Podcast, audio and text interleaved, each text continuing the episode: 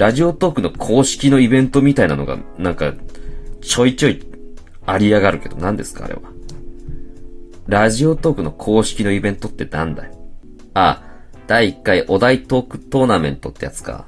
一つのお題に沿ってダーッと喋り続けななさいよって結構、結構ね、しんどそうな企画企画でしたね、あれね。嘘みたいな話とか。じゃあ嘘みたいな話を30分どうぞってこと？きちいだろ、それって。嘘みたいな話ね。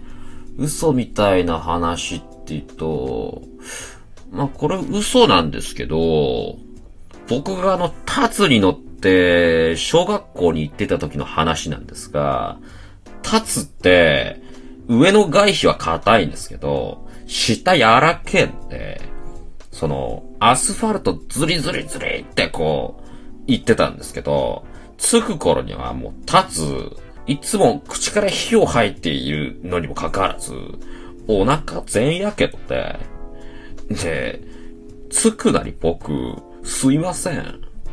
ちょっと動物病院行ってきてもいいですかつって、立つって動物病院でいいんだっけみたいななって。で、すいません。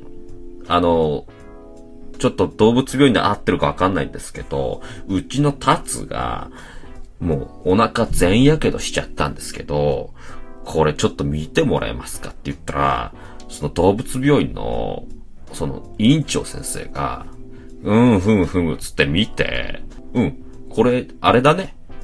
これ板金屋に連れてってあげてって、立つって板金屋だったんだって。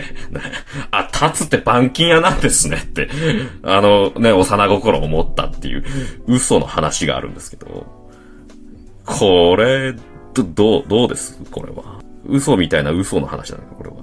こんなんなかったんですけど。こんな思い出は。え、みたいなこと30分しろってこと？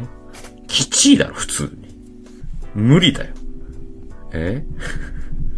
できないよ、こんなの。30、さ、いけそうだった？え、こんなことを要求してくるんですか？